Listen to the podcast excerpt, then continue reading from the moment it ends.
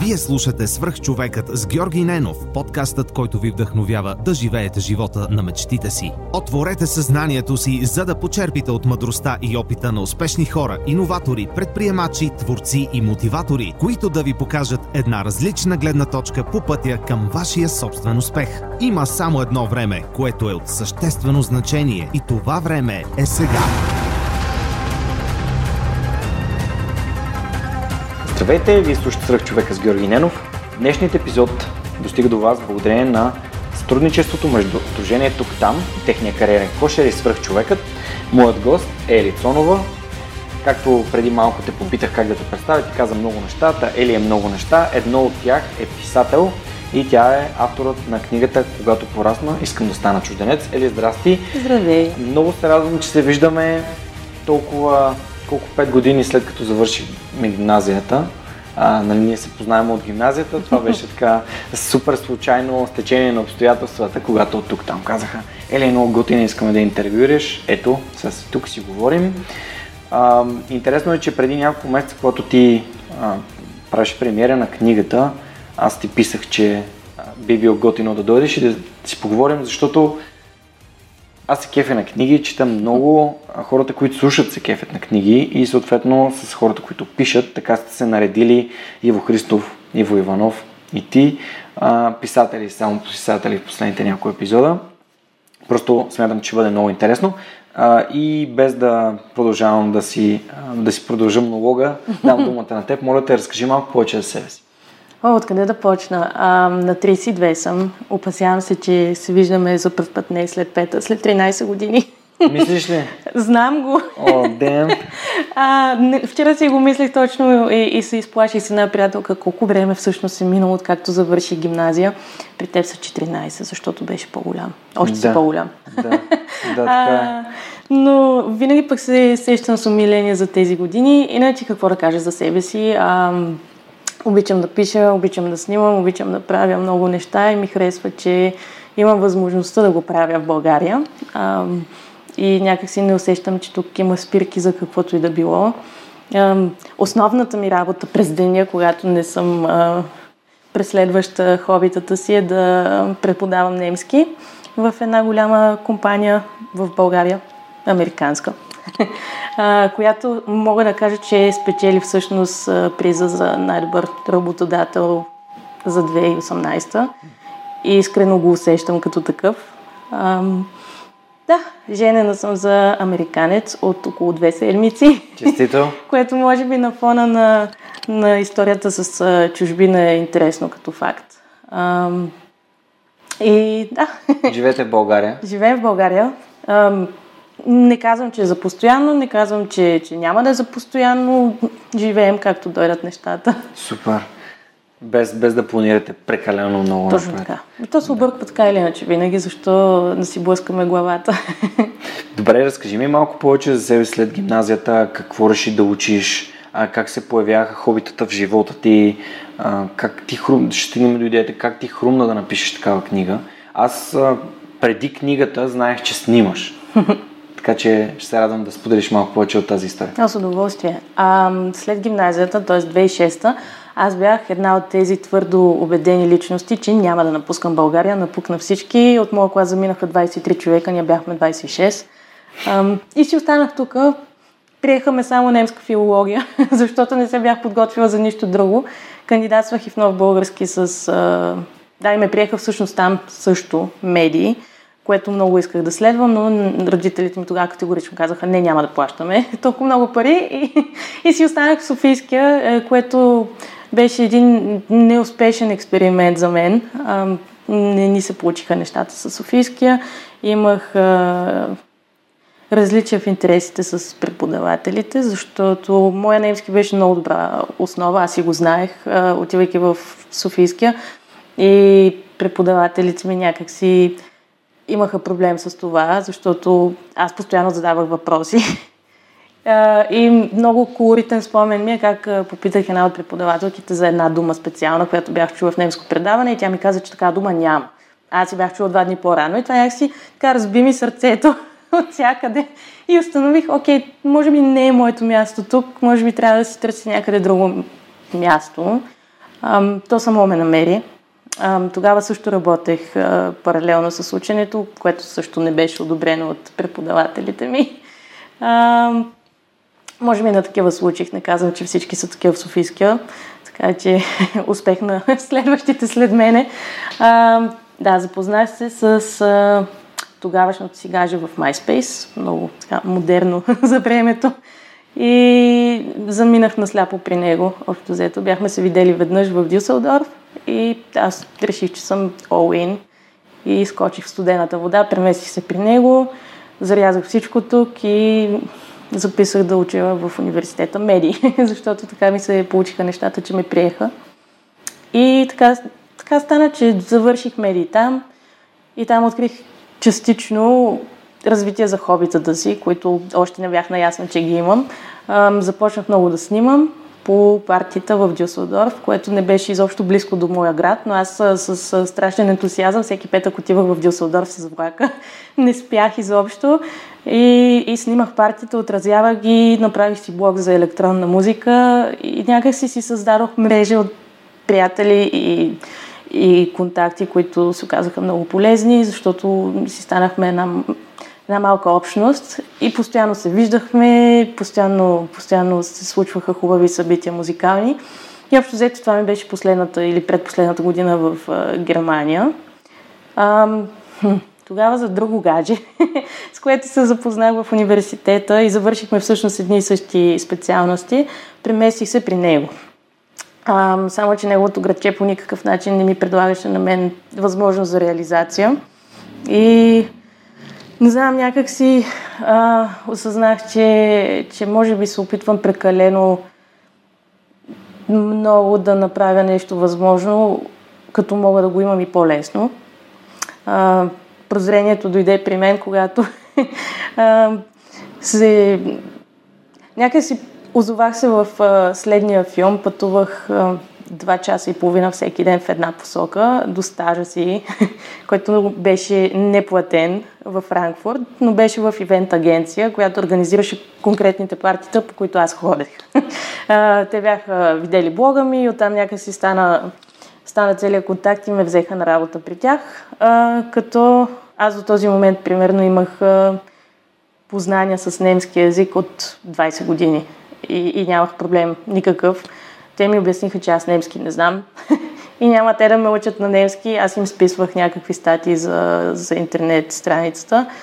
И когато в един момент станах неудобна, защото шефката ми реши да отиде в Бали и, и да си кара там един месец, явно, явно някакси не, не, не им беше удобно да има човек, на който трябваше да плащат осигуровките, защото въпреки, че, че бях на неплатен стаж, те това го покриват. И така ме пуснаха да си ходя.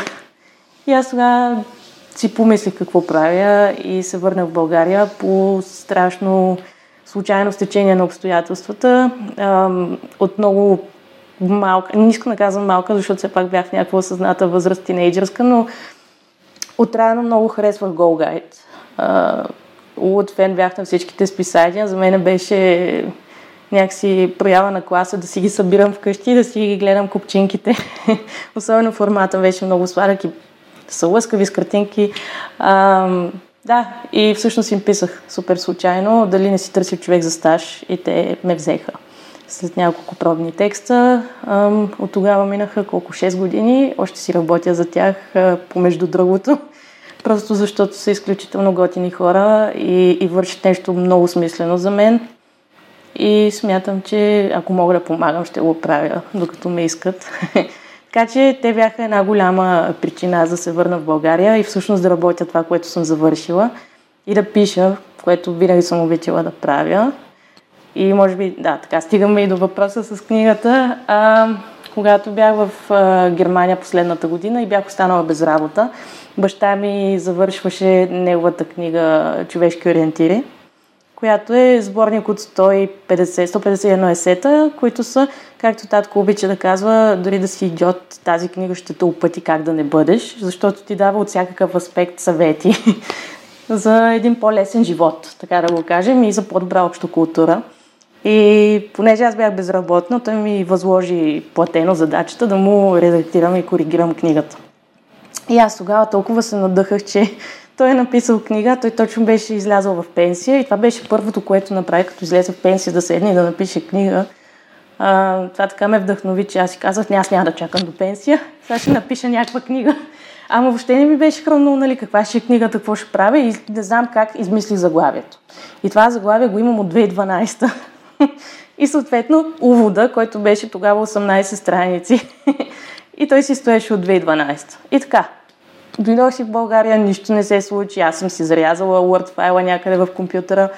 И когато нещата почнаха да озряват вече към 2015, ми хръмна защо да не интервюрам хора, които всъщност ам, са живели в чужбина или живеят а, в България, или пък те първо им предстои да ходят и да покажа всякакви гледни точки на това къде човек може да бъде успешен. Защото някакси беше ми писнало да чувам, ма ти защо си се върнала тук, тук всичко е скапано, защо не си стоя там, пък там беше ужасно, наистина, поне за мене, на мястото, на което бях, беше изключително ужасно. А, чувствах се пак казвам, мястото, на което бях. Нали, не, не става дума за Берлин или за някакви други по-големи градове. Аз бях в най-дивото възможно село, в което просто се усещаше, не бих казала расизъм, но имаше резервираност към това, че аз бях чужденка. И може би не си представяха, че като чужденец можеш да, да бъдеш добър колкото тях. А, да, и 2015, след като вече бях поживяла две години обратно в България, видях а, какъв разцвет има, видях, че има много хора, които мога да интервюирам. Започнах да си правя списък с възможни хора, който естествено се, се измени с годините. а, интервюирах трима души и някакси книгата пак умря. Може би не беше, не беше дошъл в крайна сметка правилния момент. И буквално миналата година, началото на 2018 си казах, не, аз тази книга ще я напиша. И до, до ноември бях готова с всичките интервюта, а, просто защото колкото повече интервюта взимах, толкова повече се вдъхновява да продължавам. Точно като при тебе, а, даваш си сметка колко яки хора има в а, България и колко много неща вършат и, и колко много променят целият ландшафт на, на, на града и на, на страната и с колко много любов го правят, защото си личи, че всъщност го правят с идеята на тях също това да им се улесняват нещата и, и създават неща, които на тях им липсват. И точно, точно за това се получава. а, като всъщност това е съвсем сайд ноут, но ам, това, което мога да дам за много пресен пример, бях на меден месец преди една седмица и решихме специално да сме си в България и да обикаляме планински градове. Бяхме в Берковица в а, най-невероятната къща, в която някога съм била, създадена от хора на моята и твоята възраст, 2018 по европроекти. Къщата е не знам, много ми е трудно дори да я опиша, но просто влизаш и си в идеалната къща, която можеш да си представиш. Има таваните са скосени дървени и по 6 метра високи. И кухня, кухнята и хола са слети в едно около 40 квадрата, като целият фронт отпред, който гледа към града и към планините отзад е в стъкло. Просто исках да остана там за винаги и си личи, когато някой мисли какво на него би му харесало и какво, какво би се харесало на нашето поколение. И това е сега частен случай, но, но всичко може да го приложим и към други примери, които виждаме, че, че се осъществяват напоследък. И, и се надявам поне частично да съм го показала с тази книга, че навсякъде, ако имаш добра идея и знаеш как да осъществиш, това ще се случи. Така, да направя паралел с свърхчовекът. Когато започвах проекта си казах, бе, не е вярно, че тук има само някакви гадости и, и нищо не може да се случи. Аз познавам толкова хора, които имат стойностни и качествени проекти, точно както ти каза. Еми, искам да разкажа на хората за тях. И тук намирам точно паралела. То е, то е същото. Аз искам да показвам, че в България случват готини неща, има качествени хора, дори да нямаш среда, която да те подкрепя в твоите идеи, намери си така среда. Има къде да си намериш. Ето, слушай свърх човека, изгради си среда, дори тези хора да не могат да те чуят какво ги питаш. Нали, слушай какво ти казват. Нали, ти можеш да имаш среда, това телефонът ти дава възможността да общуваш с дори с хора, които ги няма. Като Стив Джобс, например. и да го чуеш какво иска да ти каже за това как се свързват точките. Само когато погледнеш назад и установяваш, че си стигнал до там, където се намираш, благодарение на решения, които си взел. А, и то в твоето минало. А, и няма как да гледаш напред и да нареждаш някакви неща. То, то се случва някакси, докато действаш, докато буташ някаква посока. А, разкажи ми, дай ми пример за няколко хора, които си интервюирал, такива готини, интересни, с тайната надежда, че има няколко свръхчовека вътре. има много. Бих казала, че има 36 свръхчовека в тази книга. И, и много даже ми се иска да разказвам за още повече, но mm. някак си книгата свърши и реших все пак да не е прекалено дълга. А, О, дори много ми е трудно да избирам един от всички. На случайен принцип. На случайен принцип ще, ще спомена Кети Карабашева, която ми е много близка приятелка още от университета. А, също родена в София, израсна в София, но а, пътувала навсякъде. Мисля, че само докато бяхме в университета изкара два или три семестра в чужбина. А, беше в Япония, в Швейцария, навсякъде просто. А, Кети а, ми направи още тогава силно впечатление, защото точно се беше справила с а, анорексия. И самата тя се седеше и се чудеше по какъв начин може да помогне на хора с нейния проблем, защото тя беше все пак от не многото имали късмета всъщност да, да се справят. Защото няма какво да се лъжим, това си е сериозен проблем и много хора или защото не стигат до помощ, или защото не говорят с близките си, някакси си отиват рано или късно, mm. без необходимата помощ да им бъде оказана. А, и така, Кети, си спомням, че тогава много се дразнеше на това, че трябва да си записва всичките неща, които яде, защото все пак ти дори да си окей, трябва в един момент да почнеш да си водиш дневник, как се храниш, да ги следиш тия неща. Нея много неудобно и беше да ги пише тези неща на ръка, по тетрадки, да ги губи после и започна да си ги записва като ноут в телефона. И в един момент реши, че това ще е дипломната работа, ще създаде приложение, в което всякакви хора като нея могат да си водят записките в телефона, да не ги е срам, че някой ще ги види и така нататък, или че ще ги загубят. И както това започна като идея да бъде приложение за такива неща, се превърна в директен контакт към клиники, лекари. Тя работи с поне пред, докато пише книгата, работеше с а, три здравни каси вече. Мисля, че в момента са доста повече. Като а, след много мислене, тя така направи нещата, че пациентите няма да плащат за това приложение, плащат здравните каси, понеже те имат огромен интерес тези пациенти изобщо да не стигат до болниците. Mm-hmm. А, а пък самите пациенти имат възможност директен контакт да установят с лекуващи лекари, с хора, които да им помагат. Имат цяла общност, в която да се обсъждат всякакви неща. И от своя проблем тя направи нещо за мен велико. Дори един от най-големите моменти, който което и се случи, беше като спечели финансиране на Google на стоеност 250 хиляди евро. А, така че не съм само аз да вярвам в това нещо. Много други хора го правят също и, и, и съм сигурна, че помага на, на толкова много пациенти и просто оставя едно добро в света. Супер, някой друг? А, някой друг. Хм. Мога да, да говоря и за някой, който всъщност живее в България и създава чудесни неща. И така ми хрумба за Нушето Светославова да спомена. Нушето. Вие се познавате, както всички да. в тази среда. Знам Нушето, всъщност много случайно се запознахме с нея, когато моята приятелка Биляна, която също е в книгата, отиде, всъщност ме взе с нея, за да снимаме при Нушето в Както слаб. И Биби тогава каза, Ели, трябва задължително да интервюираш и нуждато за книгата. Аз абсолютно нямах никаква идея с какво се занимава това момиче и какво прави. А в момента съм влюбена в нещата, които, които създава и, и тя ги прави с една такава лекота, че просто а, имаш чувството, че е родена за това нещо.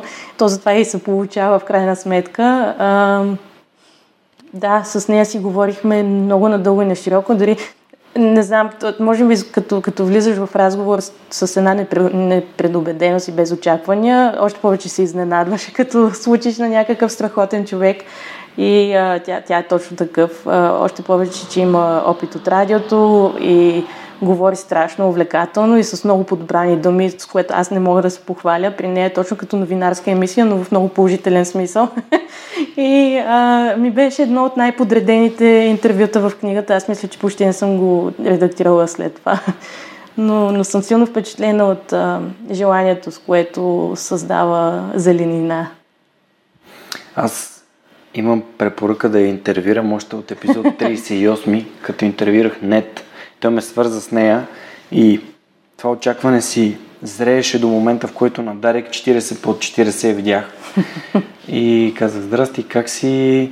А, ще направим ли интервюто? И тя, чакай, чакай, чакай, сега трябва да те свържа с някой.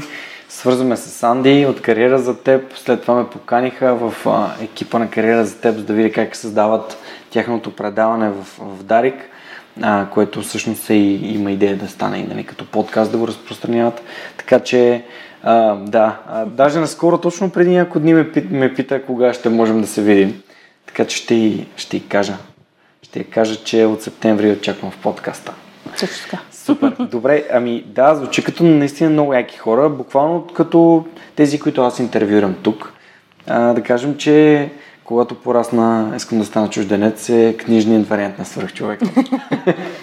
Супер ми звучи. Супер яко. Аз все пак като я прочета ще дам обратна връзка, защото смятам, че е така е редно. А, но се надявам, не знам кога ще прочета, ще я прочета Ама, ето ако реша да, да правя продължение, може просто да, да, да вземем твоите подкастове и да ги обърнем точно на това. Можем, можем, можем да направим нещо такова. Ти имаш опита, аз имам, имам а, записите. Добре, кажи ми, понеже няколко пъти стана ясно, че до тук да, да обобщим хобитата си, хобитата ти са електронна музика, да пишеш и да снимаш. Пропускаме ли нещо? Не, не за сега не се сеща. Добре. А, понеже и аз с електронната музика, знаеш, нали, това ми е на мен. А, транс е една от, а, при мен е нали, транс, конкретния жанр, който така ме зарежда и вдъхновява от години наред. Е, все едно слушам някаква аз буквално го възприемам като се едно слушам някакъв ритъм на сърцето. В смисъл, това е нещо, което ме, ме слага в еуфорично състояние. А, Обиколил съм и аз една камара партита. Дори, не знам, ти знаеш ли за Transemotion? Mm-hmm. Знаеш? Да. да. Ами тя, Вили, в момента нали, отиде да живее в Холандия и стана там част от... Направи си... Не знам дали си направи. Абе, има си там някакво комьюнити, в което работи. Мисля, че стана амбасадър на Армада. Oh, wow. Да, наистина много, много се издигна, но тук Вили, цялата групичка, която бяхме събрали, направихме някакви чудеса. Буквално някакви чудеса се случиха. Тук идваха на всяко 3 месеца идваше някакво голямо трансиме, което а, преди ние да започнем да ги правим тия партита, Ялта канеха един път, два пъти годишно някакво трансиме и един път, два пъти на морето, което за нас беше крайно недостатъчно като хора, които са ходили по Холандия и напред-назад и са ходили по партита. Та тук с ето една добра идея, с краудфандинг, т.е събитие, в което не е продуцирано от някакви продуцентски къщи, не е спонсорирано от някакви огромни спонсори. Ние докарахме имена от типа на Шон Тайас, Орен Нилсен, някакви такива наистина много, много известни а, транс имена. Включително а, Макс Греъм, кой друг беше?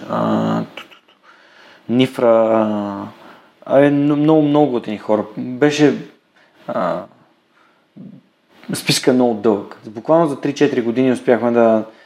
В един момент обаче мен, не, че нека си спря да ми се ходи на електронна музика. Нека си исках, исках да си легна по-рано, защото там диджея знаеш как излиза 12-1 часа, пък аз в 12 часа отдавна спя. И реших, че така, преминал съм това време, но пък започнах и аз да, да пиша от време на време. А, покрай подкаста установих, че има много неща, които ми идват на уми и които мога да споделям. Сега се уча да пиша. Ти как се научи да пишеш? Честно казано, нямам ем, спомен mm. да съм се учила активно да пиша, но в училище полагах много усилия за всичките задачи, които имах по немски и по български и това ми вървеше, за разлика от други предмети. А, и някакси много съм чела цял живот а, и установих, че човек се учи само като прави нещата. каза, че просто почнах да пиша. Редакторката ми ще потвърди в началото, цялата ми мисъл не течеше правилно, не задавах правилните въпроси или ги задавах много сложно и обиколно, като вече накрая интервютата станаха толкова избистрени, че тя нямаше почти никаква работа. Така че определено имаше какво да се научи в цялото това нещо, да, целият процес на писане на книга. Всъщност, ако мога да обобщя това, което ти казваш, че чрез правене човек се учи най-добре, т.е. чрез писане. Абсолютно. Тоест, поел съм по правилния път. О, да. а, помня в университета, аз тогава бях решила, че искам да имам някакъв вид блок а, за, за електронна музика, обаче нямах никаква идея как се интервюрат хора. Никога не го бях правила, много ми беше притеснено. И отидох и е, няма да забравя, питах си доцента, един от всичките по медии, как се взима интервю и той ми каза, ми просто се взима, няма как да те науча на такова нещо. Той не го каза, нали, един вид скучи в е, непознатото, по-скоро беше отречен, че изобщо задавам такъв въпрос и такова нещо не може да се научи, или го можеш, или не го можеш, но а, въпреки това помогна, защото след това стигнах до, до хора, които само бях чувала в произведенията им. Интервюирала съм Shapeshifters, wow. интервюирала съм... В момента Майкъл Грей, той до днес ми е страшно любим и а, покрай всичките партии имах дори възможност да се запозная с него, да си говоря с него. Имаме се във Фейсбук. Безумно е. А, но, но да, Алекс Галдино, всякакви такива хора, които си мислиш, че никога няма как да са достъпни и просто им пишеш и те ти отговарят и са, да, естествено, правим го. А, така че да, а, затова всъщност много се, много се радвам, че като си дойда в България ме оставиха да, да списвам много от музикалните неща за Guide и мисля, че интервюрах около три пъти Ферили Грант и Томас Голд и кой ли още не е. Томас Голд е брутален. Дони, а, да, Денис Койо, точно така. И с него се... То с него беше най-смешната история. Не знам дали е подходящо за подкаста, но а, беше ми рождения ден преди няколко години и от Голгайт са ми казали, Денис Каца днеска трябва да му вземеш интервю, до вечера има парти, не знам как ще го направиш. Аз съм излязла с приятели, все пак за рождения ми ден. И сме на шейн парти в Бекярд, то тогава там беше още. И стоя си на шейн партито и в един момент съм така, хора, аз отивам да взимам интервю на Денис, кой ще се върна после. Отивам да го взимам интервюто и той, а, а ние с него се познавахме от Германия, от другите партиите, също така менеджер, с който беше, също се познавам с него, защото беше част от екипа на тази ивент агенция. Съответно, пристигаме в ялата всички съвкупно и се виждаме и Кай, менеджера му, и Денис ме виждат и са в пълен шок, защото мозъка им не предполага какво мога аз да правя в България. Съответно, беше най-смешната случка на света и си говорихме с една, се познавам от 100 години и беше най-якото интервю на света. Взех си го, приключих и се върнах в бекяр да си празнувам. А, но да, беше, беше велико. Та, да, много хубави спомени от България конкретно. Аз имам една така много смешна случка с Армин Ван Бюрен, понеже два пъти покрай Хайникен бях печелил Meet and с Армин. И както аз се шегувах, нали, once in a lifetime, twice in a lifetime opportunity. И на третия път, буквално на рождения ден на баща ми, на 17 септември, беше партито в Арена Армет последния път и аз не успях да отида. Защото той имаше рожден ден, на другия ден брат ми и братовчетка ми отиват да учат в Англия, първи курс. И аз летя с тях през а, летя с тях през, през Амстердам, не, през, през Франкфурт, за да може да uh-huh. се настанят. Отиваме на летището, страните за полета за Франкфурт, обаче както сещаш по време на полета за Франкфурт, е полета за Амстердам uh-huh. и е, there we go, Армин Ван Бюрен веднага след партито и съответно много смешно, отивам при Армин казвам, здрасти Армин, може ли да снимаме, така и така, нали, аз имам даже, тук трябва да изровя а, снимка с а, автограф и гушва мара ми да снима от една страна и брат ми идва и ме гушва от другата страна. Защото е ту мейнстрим да имаш снимка с Армин, като можеш снимаш с брат си. И така се смяхме много. Нали. Беше такъв застанал до мен, не, не от другата страна. Беше, беше готин, беше готин и забавно. А, но тия хора, диджеите, които ние са ни... А, Томас го видях абсолютно случайно, тръгвайки си от партито, му го засякох на входа на Радисън. Просто там минавах и той, той отиваш към хотела и така, но тези хора имат, имат адски такива, те са адски готини. Нали, повечето от тях, не всички, естествено не всички, има, има коки хора сега, каквото и си говорим. Те са някакви световни величия, имат нужда от нали, някаква почивка и някой да ги остави на мира понякога. Да, но Ориен Нилсен не знам дали си, дали си имал удоволствието да говориш с него, защото спомням как в Белград пак Вини беше събрала и бяхме седнали да вечеряме в Белград преди Sensation White, White Dimension, някакво беше. Имаш някакво парти, Serbian Wonderland, имаш горе в, на Кале Мегдан на, uh-huh. на Белград, имаше, партито беше вътре, вътре в крепостта и преди него ние бяхме седнали с Ориан, той разказваше как си написал, мен любим, любимия му трак е, а, казва се а, Ла гитара и е написан за брат му, който почива. Нали. И той е в памет на брат си. Той не е традиционен електронен трак, ами има китари, много е, много е музикален и е много готин и той разказваше цялата история. И беше адски докосващо някой да си подели така нещо толкова съкровено. А, и да, и съответно мега яко е да можеш да говориш с такива хора. Просто има толкова много неща, които можеш да научиш. Добре, а, тук се отплеснахме малко. Говорихме си за писането. А, добре, за фотографията. Разкажи малко повече за фотографията. А, фотографията винаги си е била с мене. баща ми от много малка ме снима и снима и той самия. Съответно, при мен беше въпрос на време да почна. Дядо ми също си спомням, че като бях на 7, ми подари една, един фотоапарат с лента и, и с него си штраках много активно. А, и цялото нещо някакси а, смени рязко стила, когато отидох в Берлин 2015 година, точно така. Аз за целите си 6 години в Германия не бях ходила до Берлин. А, някакси така и не се, не се случи, но си дойдох в България и отидох. а, и а, ня... целият ми свят се преобърна. Не знам, отвориха ми се очите за много нови неща. А, и тогава, тогава имах една, един експеримент си бях направил. Аз тогава бях а, сингъл и Тиндър в България страшно ме беше оттъкчил, защото или постоянно ги минаваш всичките хора и вече никой нов не се появява, или някакси разговорите са супер глупави. А, и си бях казала, окей, сега съм в Берлин, искам да видя за колко часа мога да направя колко мача, без да съм имала каквито и да е компромиси от към външен вид защото в България обикновено бяха доста такива компромисни мачове, но да, това са други теми, но както и да е. Успях да направя 50 мача за 2 часа. Същия първи ден имах среща вече и а, опознавах града много по-готино с местни хора. Но идеята ми е, че тогава, без да се срещам с този човек, ние се мачнахме и тогава Тиндър беше започнал да праща хората към Инстаграм в профилите. И отварям профила на Конрад. Конрад, който аз изобщо нямам представа кой е, но виждам снимки, които много ми харесват. И се връщам в България. Ние сме си писали тук-там нещо малко. И съквартиранта ми тогава, аз му разказвам и той вижда профила и Ели, Ама той е обявен за най-влиятелния инстаграмър от Маша Мо. В смисъл, това е най-великият инстаграмър в Берлин. И аз казвам, ами окей чудно. И а, започнахме, започнах да му гледам профила, какви, какви снимки качва, какво, какво прави. И много ми хареса стила му. Имаше много чисти форми, геометрии, хубави цветове. И някакси видях кого следва той, видях кой него го следва и а, общо взето си изчистих профила изцяло от мои снимки ме изчистих към 2000 снимки.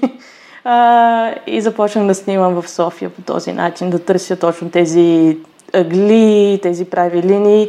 Исках да си докажа, че такива неща не са непременно зависими от града, в който живеем а, и че ги има навсякъде. Просто трябва така да имаме поглед за тях. И от тогава започнах да снимам по този начин. Wow. С него и до днес сме си приятели. А, и винаги като ходя в Берлин се виждаме и си правим няколко часа обиколки да снимаме. И ме запознава с супер готини хора всеки път, като съм там. Така че а, препоръчвам на всеки има желание да снима, да си търси компания в Инстаграм, защото така много лесно се намират хора. Супер яко, супер интересно. Аз имам два въпроса във връзката. Първото е, имаш някакво любимо място в Берлин? Всички. а, а, да, всъщност имам изоставената шпионска база, а, която е изградена върху отломки от войната. А, той е хълм, който вече не може да каже, че, че някога е бил нещо друго. А, но на върха на този хълм има шпионска база с огромни бели куполи, а, които е, тя може да бъде посещавана, но се води най-голямата галерия за графити в Европа в момента. Вау, яко.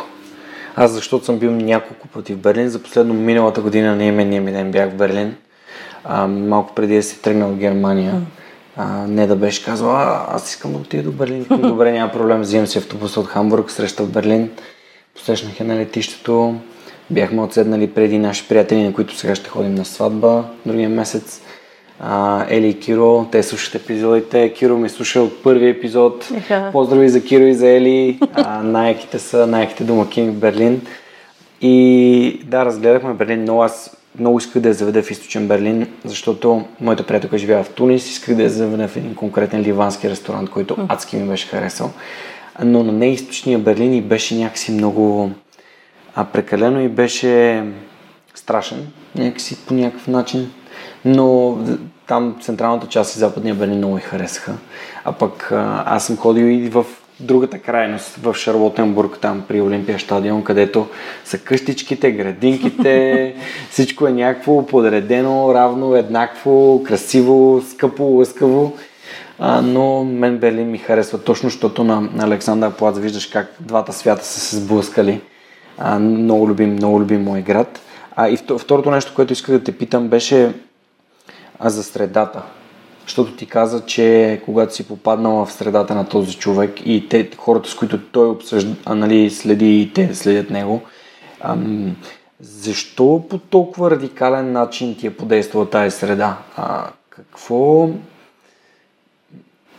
Питам те, защото искам да го направим така, хората да разберат всъщност, че наистина буквално смяната на средата може тотално да ти промени начина по който виждаш живота си.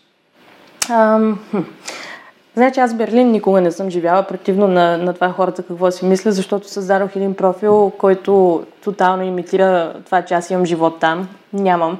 А, но това, което правя като ходя е, че а, се щупвам да обикалям и имам списъци с места, които си издирвам с месеци преди това къде са и как се стига до тях. Затова мога да обясня на абсолютно всеки с кой трамвай, с, кой, а, с коя линия на метрото къде може да стигне. На мен не ми трябва карта, аз си се движа супер свободно. Просто защото помня, имам фотографска памет, ето. и, и, и знам просто сградите къде са. Ако гледам филм, мога веднага да кажа къде коя сцена е снимана, ако е в Берлин. Ам, и това, тази среда там, тази общност а, се отвори за мен в момента, в който аз реших, че искам да бъда част от нея. А, те, те, те са изключително мили хора, поне хората, с които аз се запознах. Много отворени към, към всякакви контакти, към идеите ми да обикаляме на, на конкретни места, как да заставаме в снимките, как да, а, как да създаваме нещо заедно. А, и средата е огромна. Поне тогава Инстаграм беше все още а, добре развиващ се. А, сега не мога да се похваля със същото. Според мен го скапаха изцяло, откакто а, така го закупиха, но това, това е вече друга тема. А, но тогава всичките тези контакти доведоха до това, че аз без изобщо да се опитвам, а, получих предложение за изложба в Берлин. Аз никога не бях правила изложба и изведнъж се появява тази огромна, тази невероятна възможност да, да си представя моите снимки в Берлин на ъгълна сграда и, и това, те, това те смазва в положителен смисъл, но някак си мозъкът ти няма, няма възможността да го преработи като информация и че това ти се случва наистина, аз още не го вярвам.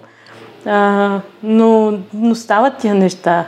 Някак си чувствам Берлин като свой дом, без да съм там. А, имам любимо кафене, което ме следва в Инстаграм аз ги следвам тях и от време на време си пращаме съобщения кога ще се види. И Имам си любима книжарница, имам любими места за ядене, на които ходя и които знам, че са си там и само ме чакат да отида. И, и мисля, че навсякъде може да го имаме това. А, просто човек трябва да, да е отворен за тия неща и да ги иска. А, и при мен така се случи, че Берлин все си ме намираше. Малко след изложбата Да, на следващата година, абсолютно по същото време, ми се случи, че, че от Apple ме поканиха там локално да им водя обиколка за, за германци и да им покажа по какъв различен начин могат да си снимат града около Apple магазина и това също беше някакси супер неочаквано нещо, което и в България няма да ми се случи. А, ама тези неща стават. Мисъл, когато човек търси възможност за реализация, някакси те, те сами го намират. Така си мисля. Много яко. Или, или съм късметлика, едно от двете. Е, някой беше казал, че късмет е там, където подготовката среща възможността. Това ми харесва. А, не съм сигурен на кой беше този цитат, но мен много ми харесва да вярвам, че колкото повече работиш, толкова по-голям късметлия ставаш. Да, има го това нещо. А, яко, добре. А имаш ли си тогава някакво любимо място в София? Да направим препратка за тук и за там, че мисля да насочим темата към тук-там вече. Място за какво е въпроса? Ами някакво си любимо местенце за, в, в София. Също да, много обичам да ходя на копитото, колкото и банално да звучи. Аз на копитото не се бях качвала никога, защото родителите ми а, нямаха кола достатъчно, достатъчно дълго, че да, да стигнем до там с нея. А, когато вече се роди желанието в мене и а, до ден днешен обожавам да се качвам там. Особено неделя сутрин, когато с а, съпруга ми, толкова ми е странно да го казвам още, но да, когато с него а, а, си правим обиколките, обикновено това си е нашето време, е без телефони, без а, разсейваници. А, и да, а, някакси презареждам, виждам града, когато идват чужденци, тук ги водя винаги там, а, показвам им този птичи поглед над София и, и едно от най-хубавите места за мен. Добре, като спомена съпруга ти, как, как го намери? Как се намерихте? Той сега ще ми се скара, защото не обича да го казва, но всъщност ние се знаем от Тиндър. а, неговата версия, че се познаваме от а, фотографска изложба, което не е лъжа, беше първата ни среща. Така че и двамата, и двамата казваме истината по различен начин. А, според мен той а, не иска учениците му да, да гледат лошо на него, задето се е бил в Тиндър. Според мен всъщност това го прави по-готин. А, но да, това си а, мои си размисли. Mm-hmm. Яко. И всъщност той е преподавател вие се запознахте в България? Да, той е преподавател в Американския колеж. Вече четвърта година приключи, т.е. петата му почва.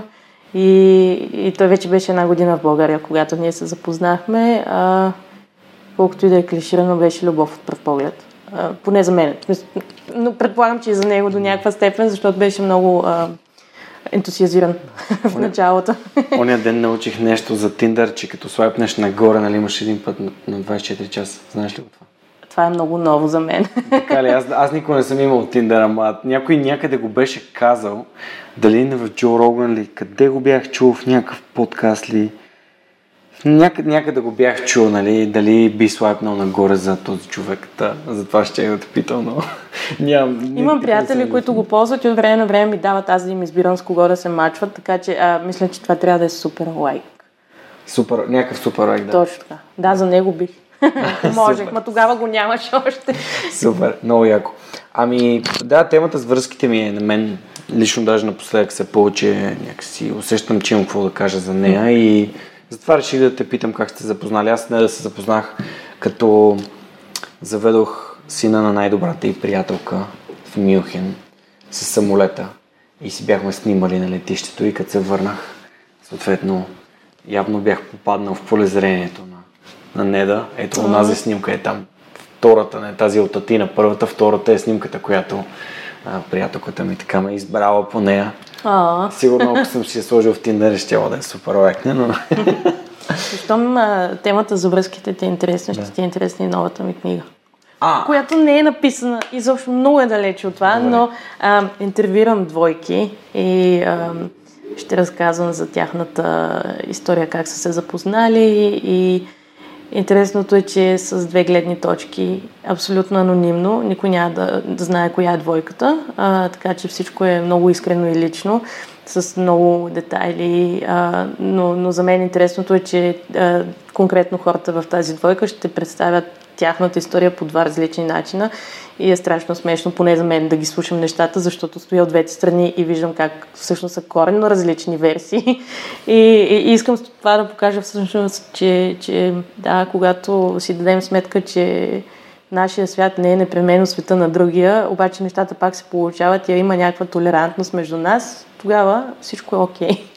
Но че не може да очакваме ние да виждаме нещата по един начин и човек срещу нас да ги вижда по абсолютно същия начин. Абсолютно съм съгласен с теб. Много добра идея.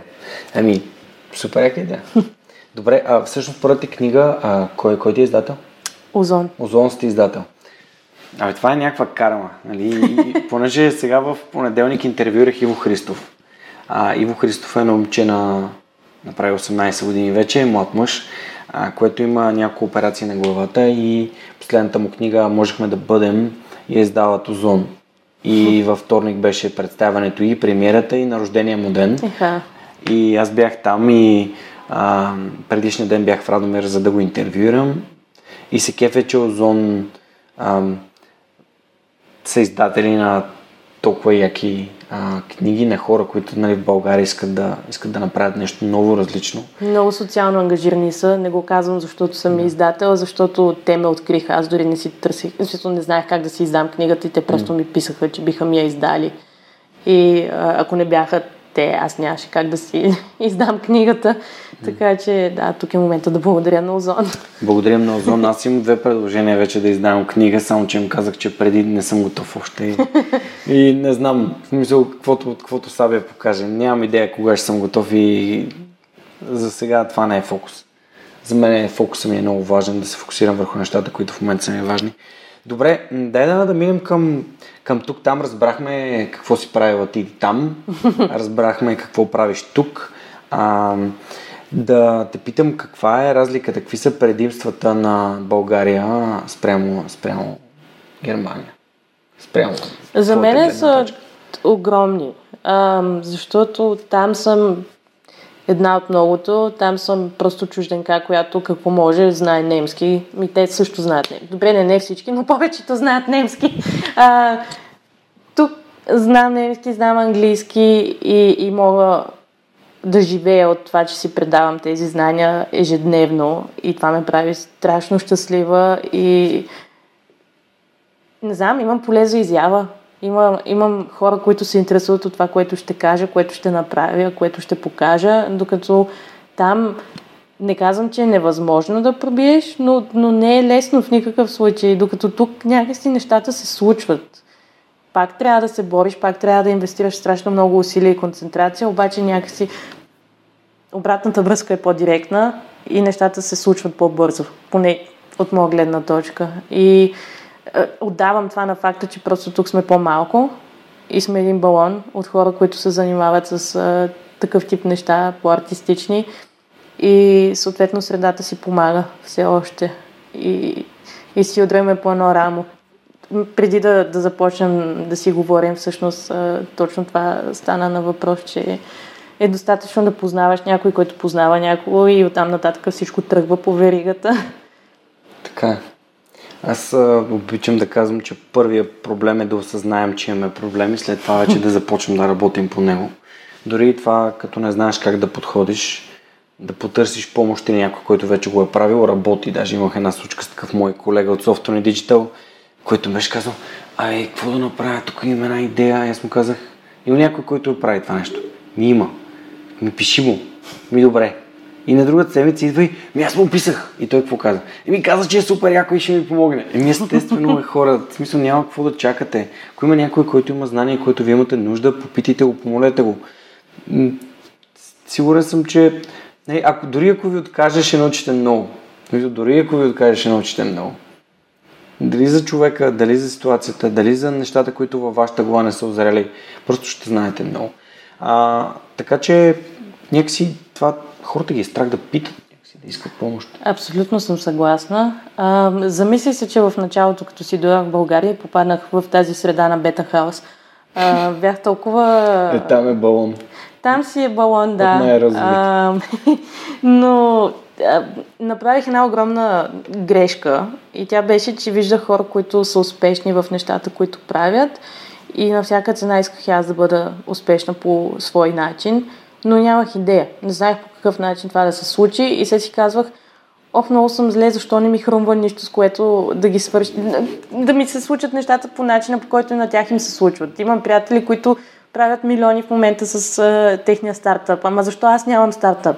И почнах някакси сама се, сама се чувърках отвътре, защо не ми се случва нищо. Ами защото нямам идея как да ми се случи нещо без конкретна идея. И когато идеята се появи и спрях да имам този натиск върху себе си от самата мен, нещата се случиха. А, така че да, това е един съвет, който мога да дам. А, просто да, да си преследваме нашите интереси, а не да се опитваме да скачаме през тях към нещо съвсем друго, което не е изобщо призванието ни. Спомням си абсолютно също нещо ми се случи, когато попаднах там на, на това събитие а, на, на на първата част. Това е една групова терапия на фундация всъщност. И там имаше няколко човека, които имат собствени проекти. Аз казвам, добре, аз защо нямам собствен проект, защо нямам собствен... Абсолютно също. Защо нямам нещо мое, гледай, те са, дори имат по-малки от мен. И почнах да общувам с тях. Викам си, добре, аз трябва да мога да науча нещо от тия хора. Общувах с тях и на един ден ми дойде една идея. Ми, не, за какво мечтаеш? За това. Ми, на тебе какво ти помогна на това? Ми, добре, то такова няма в България. Ми, дай да го направим. И в момента записваме 147 епизод на Свърхчовекът. И това нещо преди 3 години. На 16 юни.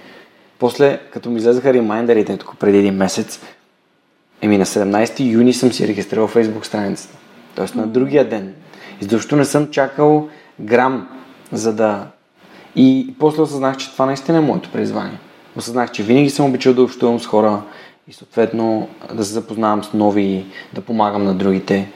И ето, призвание. Супер, много яко. Добре, а, тук там всъщност нали, обича да, да говоря за това, че хората помагат на България от тук или от там.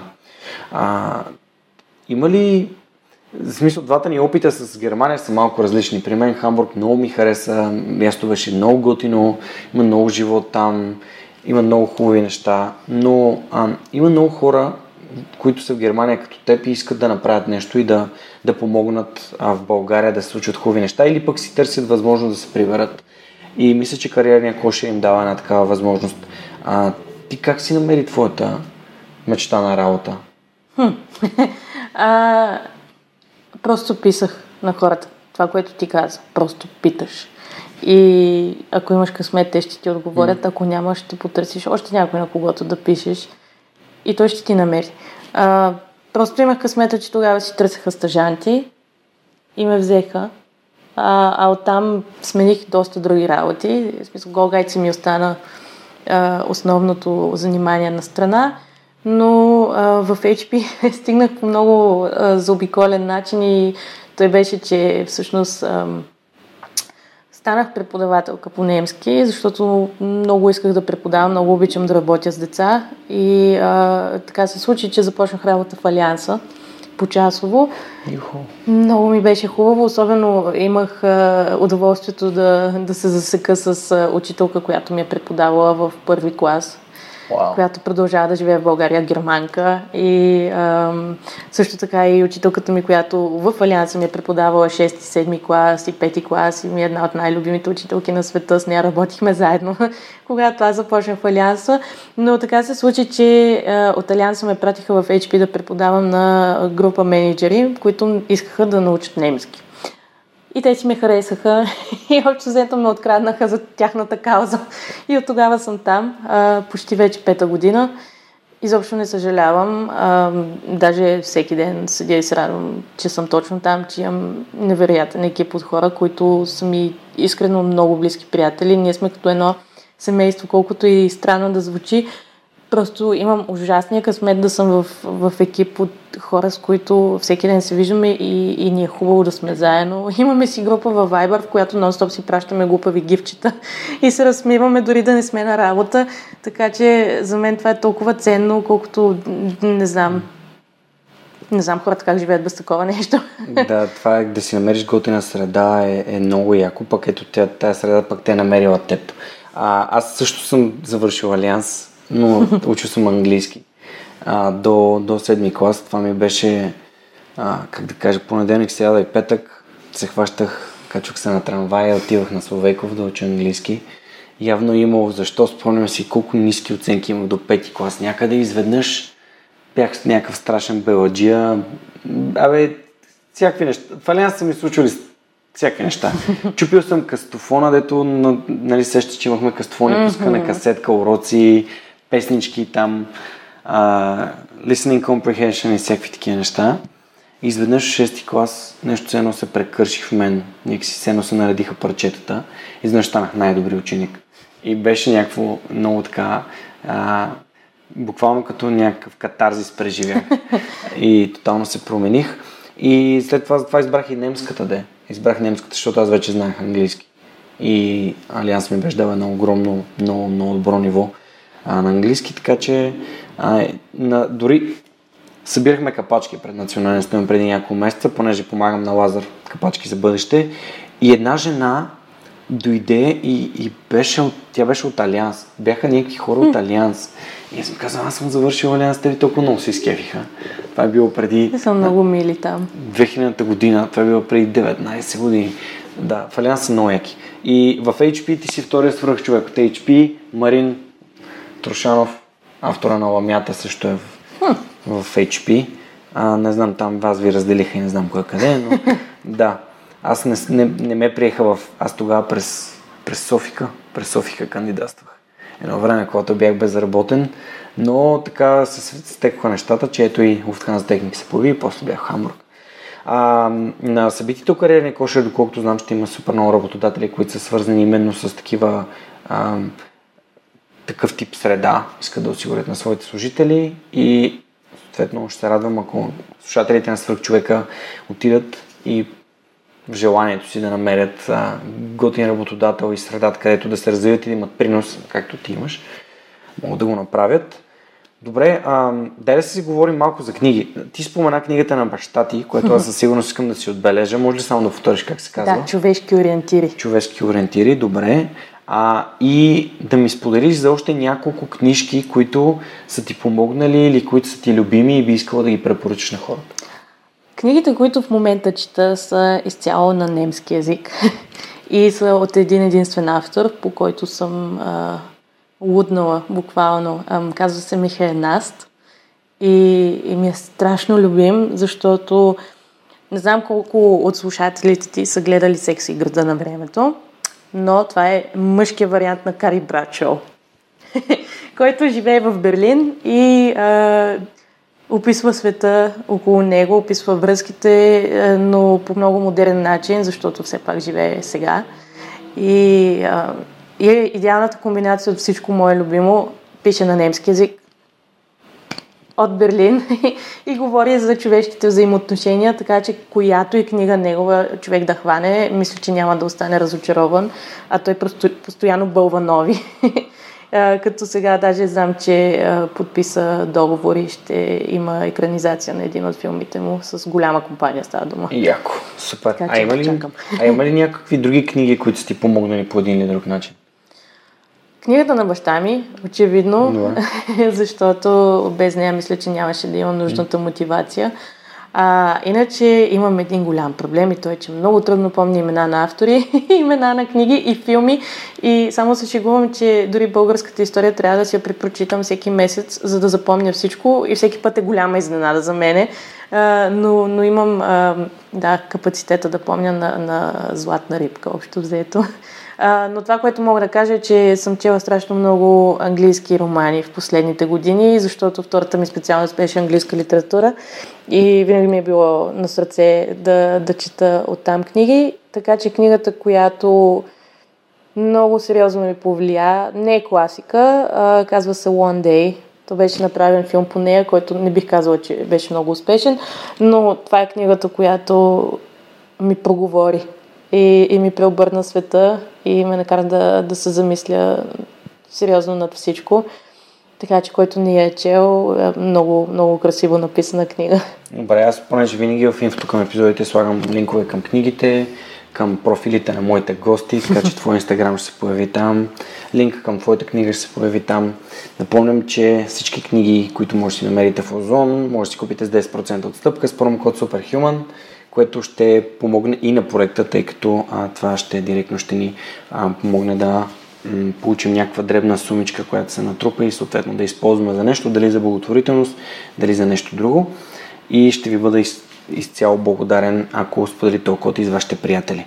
А, добре, ми какво да те питам, ние си говорихме за, говорихме си за, за твоите хобита, говорихме си за книгата, за това, което предстои, като издеш новата книга, ще си говорим пак. А, и тогава пък да, да отиваме към финала на епизода. Аз обикновено имам един въпрос, който задавам накрая. Ти не си слушала, затова не го знаеш. И то е, ако имаше възможност да използваш машина на времето и да се върнеш назад към себе си, към 18 годишната Ели, Mm-hmm. каква информация би си дала? Какво би си казала? Бих заминала директно. а, защото ам, не казвам, че човек трябва да, да остане да живее в чужбина, но със сигурност трябва да поживее в чужбина, защото само така може да, да се опознае в съвсем друга среда и да се изгради наново като личност. Поне аз така се чувствам.